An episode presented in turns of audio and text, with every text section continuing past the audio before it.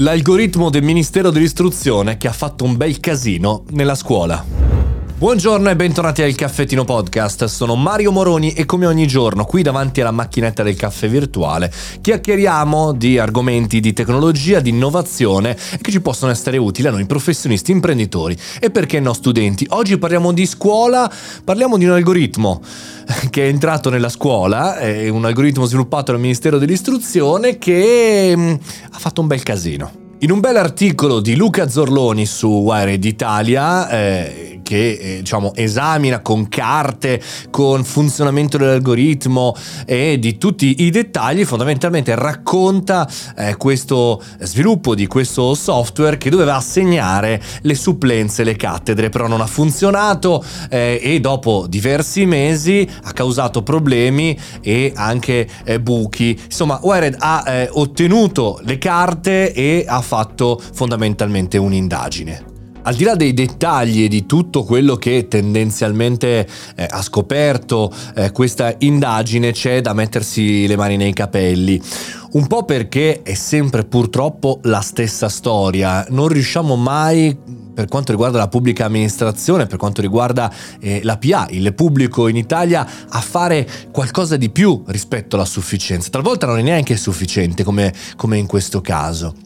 Se ci ricordiamo bene anche Italia.it, un sito che ha avuto diciamo un flop dietro l'altro, una, una rigenerazione di soldi buttati, tra l'altro nel PNRR eh, ci sono probabilmente altri soldi eh, di, da buttare anche lì su Italia.it, non so se ve lo ricordate, un, un sito che doveva promuovere l'Italia fatto in maniera becera dal cugino del, del, del nipote, del fratello del nipote, per tantissimi anni è stata, è stata così e ce lo ricordiamo spesso spesso è che l'Italia è piena di designer web e non soltanto, è piena di sviluppatori, analisti, eh, persone in gamba, eh, laureati con esperienza che lavorano spesso per tantissime anche grandi aziende che però potrebbero eh, eh lavorare anche su questi progetti, ma non lo fanno, un po' eh, chiaramente perché hanno altro da fare, un po' perché gli diamo quattro calci nei denti di norma a livello di quattrini di budget e di responsabilità.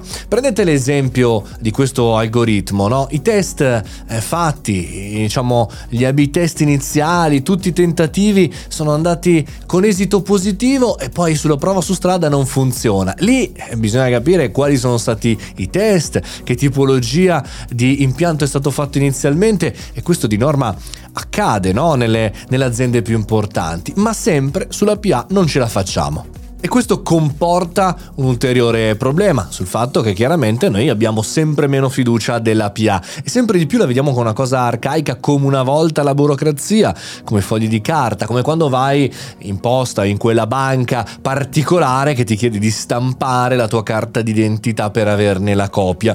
È così che funziona. Attenzione pubblica amministrazione perché siamo noi, siamo in Mario dall'altra parte eh, che ci lavorano dentro, sono fatti con i nostri soldi è qualcosa di condiviso, di nostro. Insomma, ci sarà da fare, questo chiaramente è un esempio, non volevo accanirmi su questo esempio, ma bell'articolo di Wired, bella indagine, rimaniamo veramente con gli occhi accesi, fari puntati, la voglia di analizzare anche queste cose senza demonizzarle, ma cercando di ricordarci che per noi sono cose importanti, sono fondative anche per l'istruzione dei nostri ragazzi e delle nostre ragazze, per le aziende, per tutti quelli che lavorano in questo sistema, gli stakeholder, ovvero le persone persone che poi in qualche maniera devono creare nuovo. Questa è la puntata di oggi. Algoritmi che non funzionano, ne abbiamo? Mandatemeli sul canale Telegram Mario Moroni Canale e su Instagram Mario Moroni, ma anche e soprattutto su LinkedIn, che amo alla follia. Amo alla follia. Mario Moroni, aggiungetemi, seguitemi, commentatemi, insomma, distruggiamo l'algoritmo. Fate bravi, mangiate verdure. Ci sentiamo presto, buona settimana, buon lavoro.